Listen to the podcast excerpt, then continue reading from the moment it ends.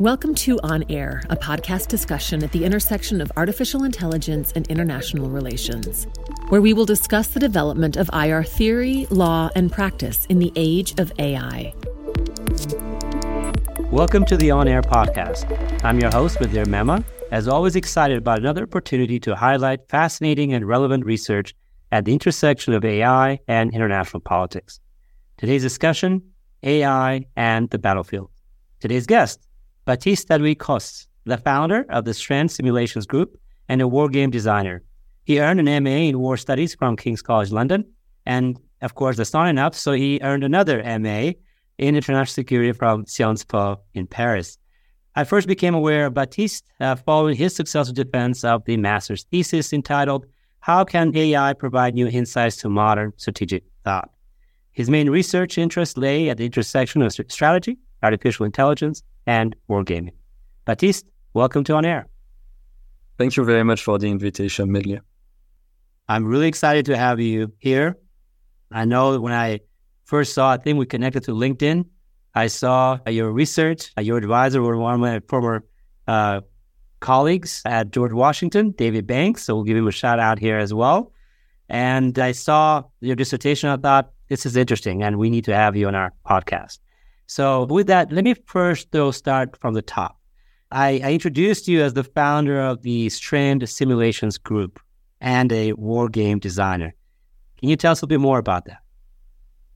Yeah, sure. So, Strand Simulations Group is a wargaming partnership that was developed at the end of uh, my academic year at King's College with some fellow wargamers that I actually met, met there. So what we do basically is we produce professional war games for mostly public sector entities, so governments, militaries, but also sometimes for private for the private sector. So war games are mainly focused on conflict in general, so on war, but not only warfare. We have some war games about, for instance, climate change, the environment, etc. So yeah, that's what we do as of now. I hope for a long time. so we have had other people here on the podcast talk about wargaming, and it seems to be a very niche. I mean, we think this podcast be a very niche audience. International relations and artificial intelligence, we're, we're just really narrow in that sense. But there seems to be a community built around wargaming. Where does that interest start with you? How do you begin your trajectory? Uh, okay, so, developments? It starts a long time ago. I guess we can state uh, state that it started when I was four years old already, because that's when I learned chess. Um, chess became very quickly one of the big passion in my life. I played competitively for a number of years. I stopped when uh, I started my higher studies in academia. Uh, there's a price to pay. You have to give. I mean, you can, yeah, you cannot live your whole life in 64 squares. That's what. um, but anyway, I, I really love chess and strategy games in general. And so, um, first I started as a hobby wargamer, as opposed as professional wargaming. As I, I progressively got more and more interested in strategic studies, that's when I discovered that war games can actually be used for real life conflicts and mm. strategic problems as well, and not just abstract pieces on a chessboard fighting. Uh, right. So that's how I got introduced to professional wargaming. Um, yeah, it quickly. Yeah. And and what what advice would you give to those who see this? They hear you. They're like, yeah, I like chess too. I like some of these games. How do you make the transition from the 64 squares to tabletop or even AI enabled war games?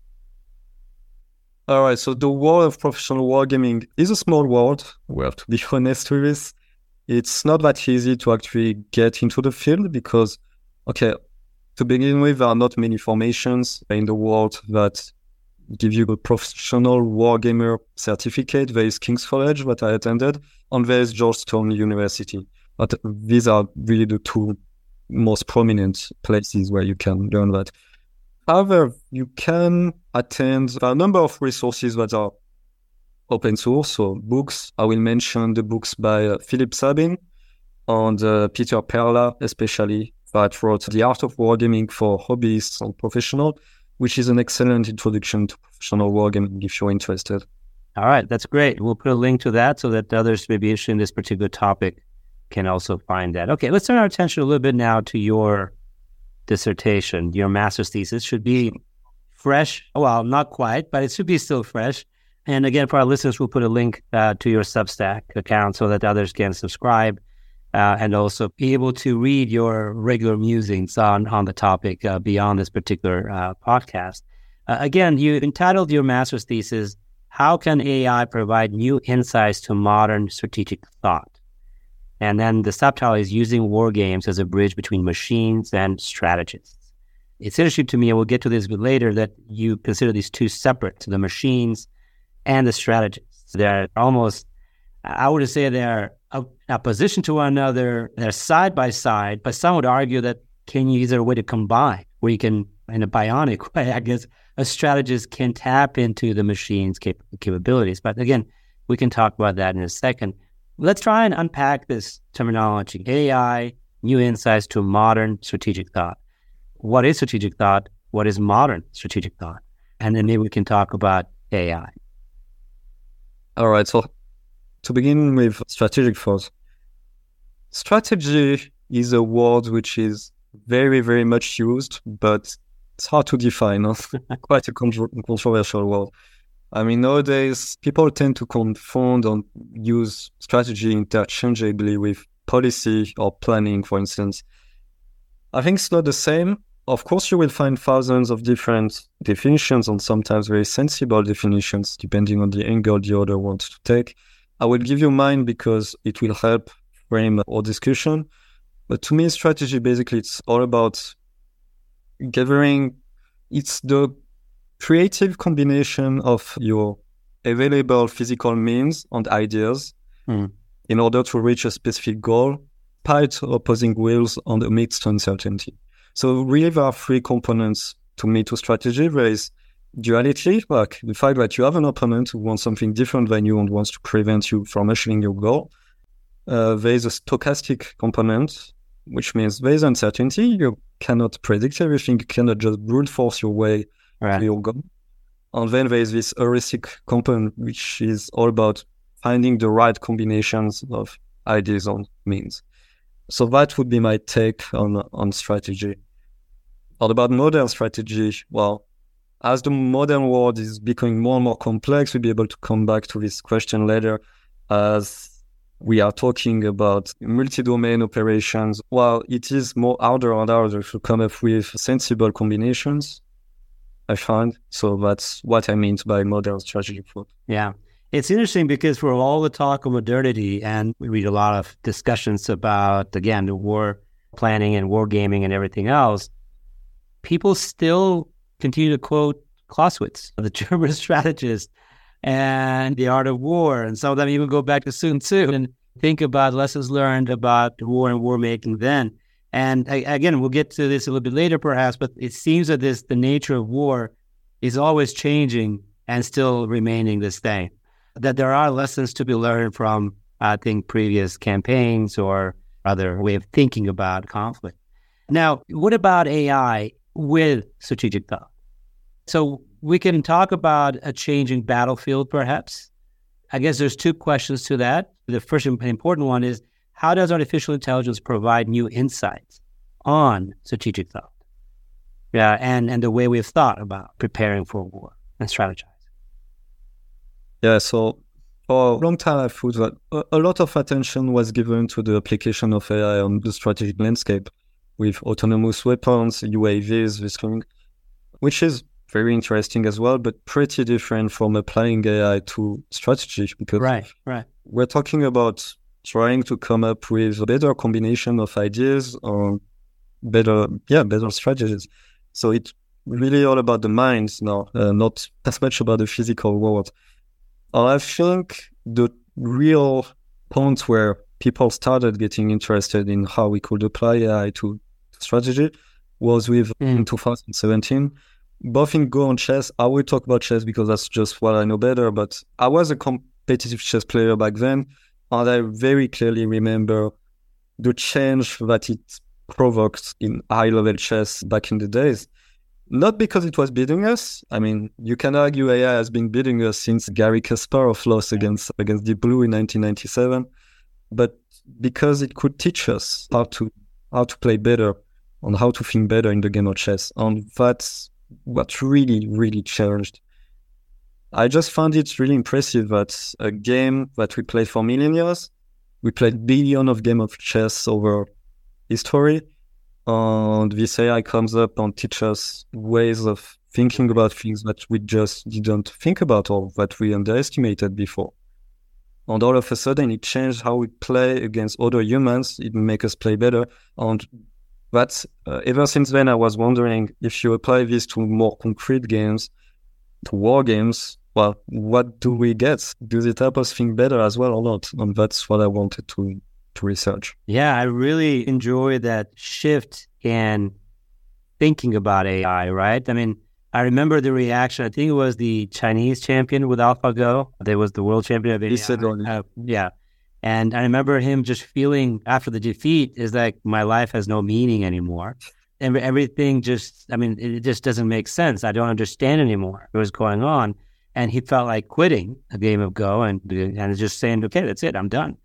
But what you presented here is actually, I think, seeing AI not as a challenge, but rather as an opportunity. What can it teach us as humans so that we can play better, so we can improve, so that our strategies, I guess, in this particular case, are actually better. And I like that change in framing in terms of thinking about about AI in that way. What are some practical ways in which AI has been from what you study as well? And I, I know this is a nascent field, so there's perhaps not too much. But what are some applications of AI in strategic thought? All right, I will focus exclusively on wargaming because that's yeah, what I know best. So, as you said, it's very nascent. It's important to remind that those three fields AI, strategy, and wargaming they're all pretty nascent all. They are very inter- interdisciplinary, loosely defined, so combining all three together uh, is a bit of a, a, special mix. Like it's really the start. The state of the art is still in its infancy. Yeah. A lot of what has been done related to AI and wargaming is classified, so very few open experiments. However, regarding abstract games like the game of diplomacy, which is not a war game, but which is close to a war game. For the people who listen to us, they can look it up what diplomacy is. It's a fascinating game. Don't play it with friends too often, or otherwise you will lose your friendships over. uh, but I'm, uh, I'm, considering assigning it for a class exercise. Are you saying that that may create some animosity within the classroom? Well, I, I, was gonna say it has been used a little bit in IR theory to talk about realism because right. this game is like a very illustration of realism. Like on, uh, on, so there was a team at Meta last year, at the end of last year, that works on uh, developing an AI to beat humans, or at least challenge AI, uh, humans in uh, the game of diplomacy. Mm. And diplomacy is a very special game. It's not just a rigid game where you move pieces and see what happens. You have to talk with your competitors. You have to negotiate deals. You have to betray them sometimes. So you have to interact with them. And it's something we know that AI, at least until recently with the rise of LLMs, is not extremely good. Mm. And yet it, it did pretty well. It did pretty well. And it's interesting to see that, for instance, this AI, which they named Cicero, almost never lied which is interesting in a game which is supposed to embody realist theory and be all about lying, mm-hmm. striking the back. It doesn't lie. And that's an interesting feature, for instance, of what I can teach good diplomacy player. So it's modeling positive behavior and being able to win, all right, by playing at being honest, I suppose, and just signaling. Maybe it's better at bluffing. And so if it's saying something, the assumption by humans is that it's lying, and so you you misread, I suppose. It's got a good poker face, I imagine. I guess is what we would say with guys saying, yeah. Yeah. What I argue is that some people could be afraid and believe, or not if AI are able to do this mischief and betray us without us noticing it, we're doomed. Actually, it's not that good. I think its real strength is just that it's really good tactical wise. I mean, And so the reason why it doesn't lie is because it wants to keep its options as open as possible. And the best way to do it is just not to commit and betray someone unless you're absolutely certain that this person will be out of the game and you earn a decisive advantage. So yeah, just an interesting way. Uh, yeah. Yeah, it's already it's already teaching us another opportunity, making us better perhaps as humans and finding ways to still be forthright and honest while winning the game. so that would be that's an interesting uh, insight. Let, us turn our attention. About a year ago, you, you you published an article in the Military Strategy magazine titled "Does Artificial Intelligence Change the Nature of War?" So so far, we're talking about whether AI can change the nature of strategic planning and thinking. Now let's turn our attention a little bit to how AI can impact the battlefield and warfare. And I was intrigued by your opening paragraphs. I'm going to, with your permission, read much of it and and I hope the the listeners will be patient. But you start by quoting the American General Marshall, who designated the battlefield as the epitome of war, where everything that characterizes the deep essence of war, as theorized by Clausewitz, comes into action. Violence, passions, oppositions of wills, frictions, whatever the war, this blunt reality is always reached at one point or another. This, ma- this makes war a human activity before everything else. How does the introduction of AI into the battlefield impact this traditional concept of warfare as the ultimate human activity? So I think the nature of war will not change fundamentally, even with the introduction of AI in the battlefield. I think it's easy to argue that it has not changed with the introduction of drones and autonomous weapons. I think it's just another technological innovation that considerably affects the strategic landscape, but it does not affect the way we think. It does not affect the way we feel about things, about the dissent that is taking place within the act, the actors that are engaged in these con- in conflicts. Uh, I think the nature of war really is all about feelings on the earth. Yes. I think it's all about dissent on this in the head. On the, on, it's a lot about psychology. By the way, I think Kenneth Payne was labeling strategy as being basically all about psychology. Mm. I think it's it's quite right. Um, when you start losing your will, you you lose the war. So I think the introduction of AI on the battlefield has not changed that the introduction of AI in strategy, if it can help us think better, doesn't change this reality either, I would say, because the machine cannot comprehend what is dissent, it cannot comprehend what is the will to fight. That's why it will always give solutions to things that are very often interesting, sometimes creative, but nonetheless limited. And that's why the human and the machine has to work together it has been labeled by a previous secretary, U.S. Secretary of Defense Bob Work as centaur, centaur warfighting. And I like this expression. I think it makes sense. I think that the AI can empower the human thinking process, can give him this, this sixth sense, kind of. Right. And once the human has better perspective on the strategic problem, he can also redirect the efforts of the AI. And you see, it's a virtuous uh, cycle. Yeah. Yeah. So uh, okay. that would be my view. It does not change the. That, that does that does seem to. I mean, maybe undermine is too strong of a, of a statement, but we were just mentioning earlier examples of how AI could improve our perception and perhaps even our behavior, and those improvements may be significant. Again, there's a difference between lying and being forthright and being honest when you're dealing in diplomatic exchanges. And so your statement that the battlefield basically remained the same regardless seems to not undermine that, but perhaps weaken that particular claim. Uh, what do you think? Yes, it does weaken a little bit. I think a lot of the actual game that's extracting value, added value from using AI in warfare is not about the technology itself, nor even about the way you inter- interact the analyst on the AI. It's rather about the doctrinal and organizational uh, implications behind it. What I mean is, where do you place AI, the this war, centaur warfighting component, into your organization for which use case?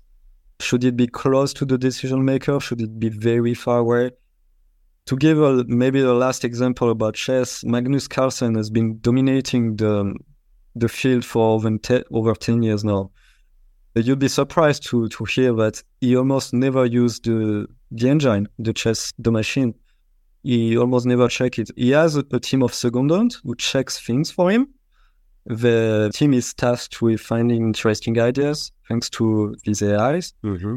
Um, and then they present it to him, and he's the one at the end of the day who says, "Okay, I use it, or I don't want to use it, just because I feel like it could work, or I, I don't feel." Yeah, I mean, I mean, some some could argue that in chess, especially when you're not playing speed chess, timed, you do have the luxury of just thinking and postponing a move, perhaps, and waiting out an opponent or whatever. That may not necessarily be a luxury that uh, commander may have on the battlefield. Yeah. And so a lot of people do raise concerns and questions about the ability to really infuse, so to speak, human decision making and actions with AI decision making and actions. Because there are questions about, okay, so now, I mean, Magnus Carlsen uh, may have a team of specialists who are examining those moves in, in their own time and, and looking at everything else. But in the battlefield, that's perhaps not a luxury that you have where you can query the AI. It's like, well, how do you come up with this decision? Let me review everything you've just did. That seems to waste the opportunity you may have and also the momentum you may have against the enemy. So that makes, again, the, the human elements of war seem to perhaps strengthen the claim that AI can make a huge difference because it can eliminate exactly that human element, the psychology and decision making, human ethics, human conscience, which may alter completely the battlefield and the way we fight wars. I mean, I'm thinking Star Wars, Clone Wars. You imagine having two sets. The Empire seems to just be willing to just expose Clone Wars all kinds of risks because the the day, you get more of them. Whereas, and and so decision making then changes as a result of the technology that you're using on the battlefield. Uh, so let me ask the question very bluntly: do you think that the increasing integration of AI in warfare will eventually, perhaps not now short term, but long term, render traditional forms of human conflict obsolete? Traditional form of human conflicts? What yes. do you mean? Yeah, well, warfare and more traditional. I'm talking more on interstate conflict rather than intrastate conflict. Fully aware that globally right now, most of the conflicts have an intrastate nature where the application of AI could be more in the form of digital authoritarianism, perhaps, and surveillance. But in traditional warfare, state against state, or it could be a state against a non state actor across borders, what do you think that AI may dramatically alter that, that particular form of warfare? I think I know your answer, but I just want to have it on record. Yeah, yeah, up to a certain limit. I mean, even before the state of war, playing at a, a, war with AI can already tell you that maybe it's not such a good idea to go at war. I remember the, the point made by, I think, Joseph Blainey. I, I don't remember the first name, but Blainey, about the, in his books, um, The Causes of War, or article, The Causes of War, where he says that if there was no miscal- miscalculation, basically war wouldn't happen because war is always the result of a miscalculation but more uh, more with with war games could potentially not eradicate war, but decrease the likelihood of uh, making mistakes.